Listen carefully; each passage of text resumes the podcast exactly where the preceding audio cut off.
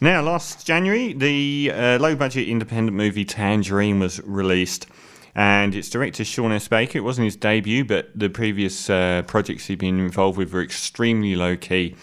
And this one generated a fair amount of, um, of uh, attention because of the uh, push for the recognition of the two lead transgender women in the lead roles who were pushed towards award status and also for it being filmed on an iPhone 5S using an app called Filmic Pro, which I've got on my phone. And it actually the uh, the quality that you can record on an iPhone isn't as good as you can record on an iPhone with a third party app like Filmic Pro, where you can actually record even better quality video than the phone will let you unless you have this third party thing. And his justification was that it was very expensive uh, for a, a budget of $100,000 to involve cameras and lenses and so on.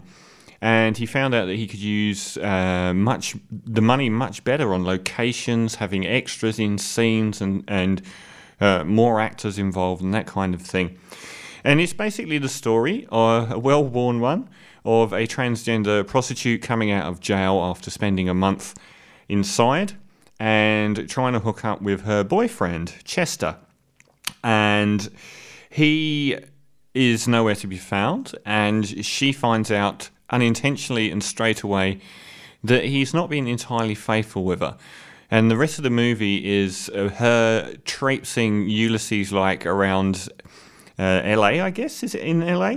Um, through the dark night and through the extremely bright sunshine uh, hunting him down and coming across all manner of people in her path.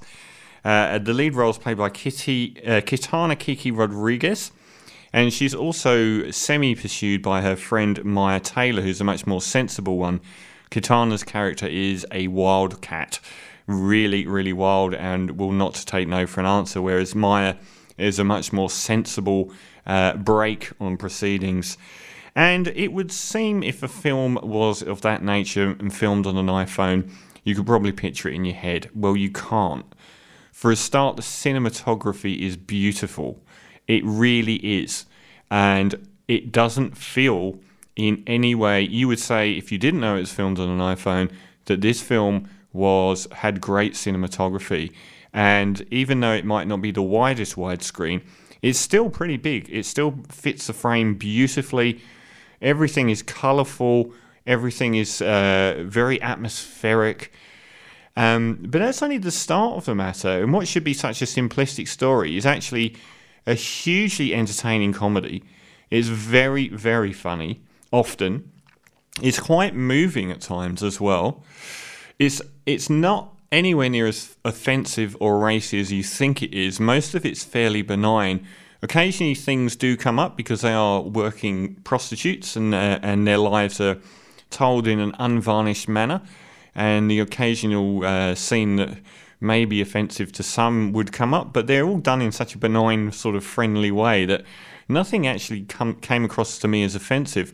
And there's also an Armenian taxi driver who has a big. Uh, did I mention the whole thing's on Christmas Eve? It's on Christmas Eve, and he's uh, lies to his family um, about where he goes, uh, which is hunting down transgender prostitutes to have sex with.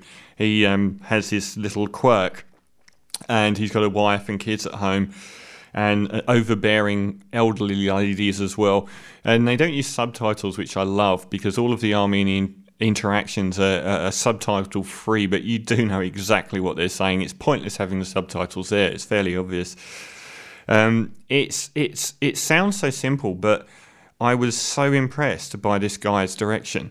He does. It's almost like somebody putting in like a peerless A plus. Uh, if they were, if they just done like four, four years at film school and this was their final project, you would give it an A plus because he does everything. Everything is. It's the screenplay is beautifully handled. It doesn't drag for a second.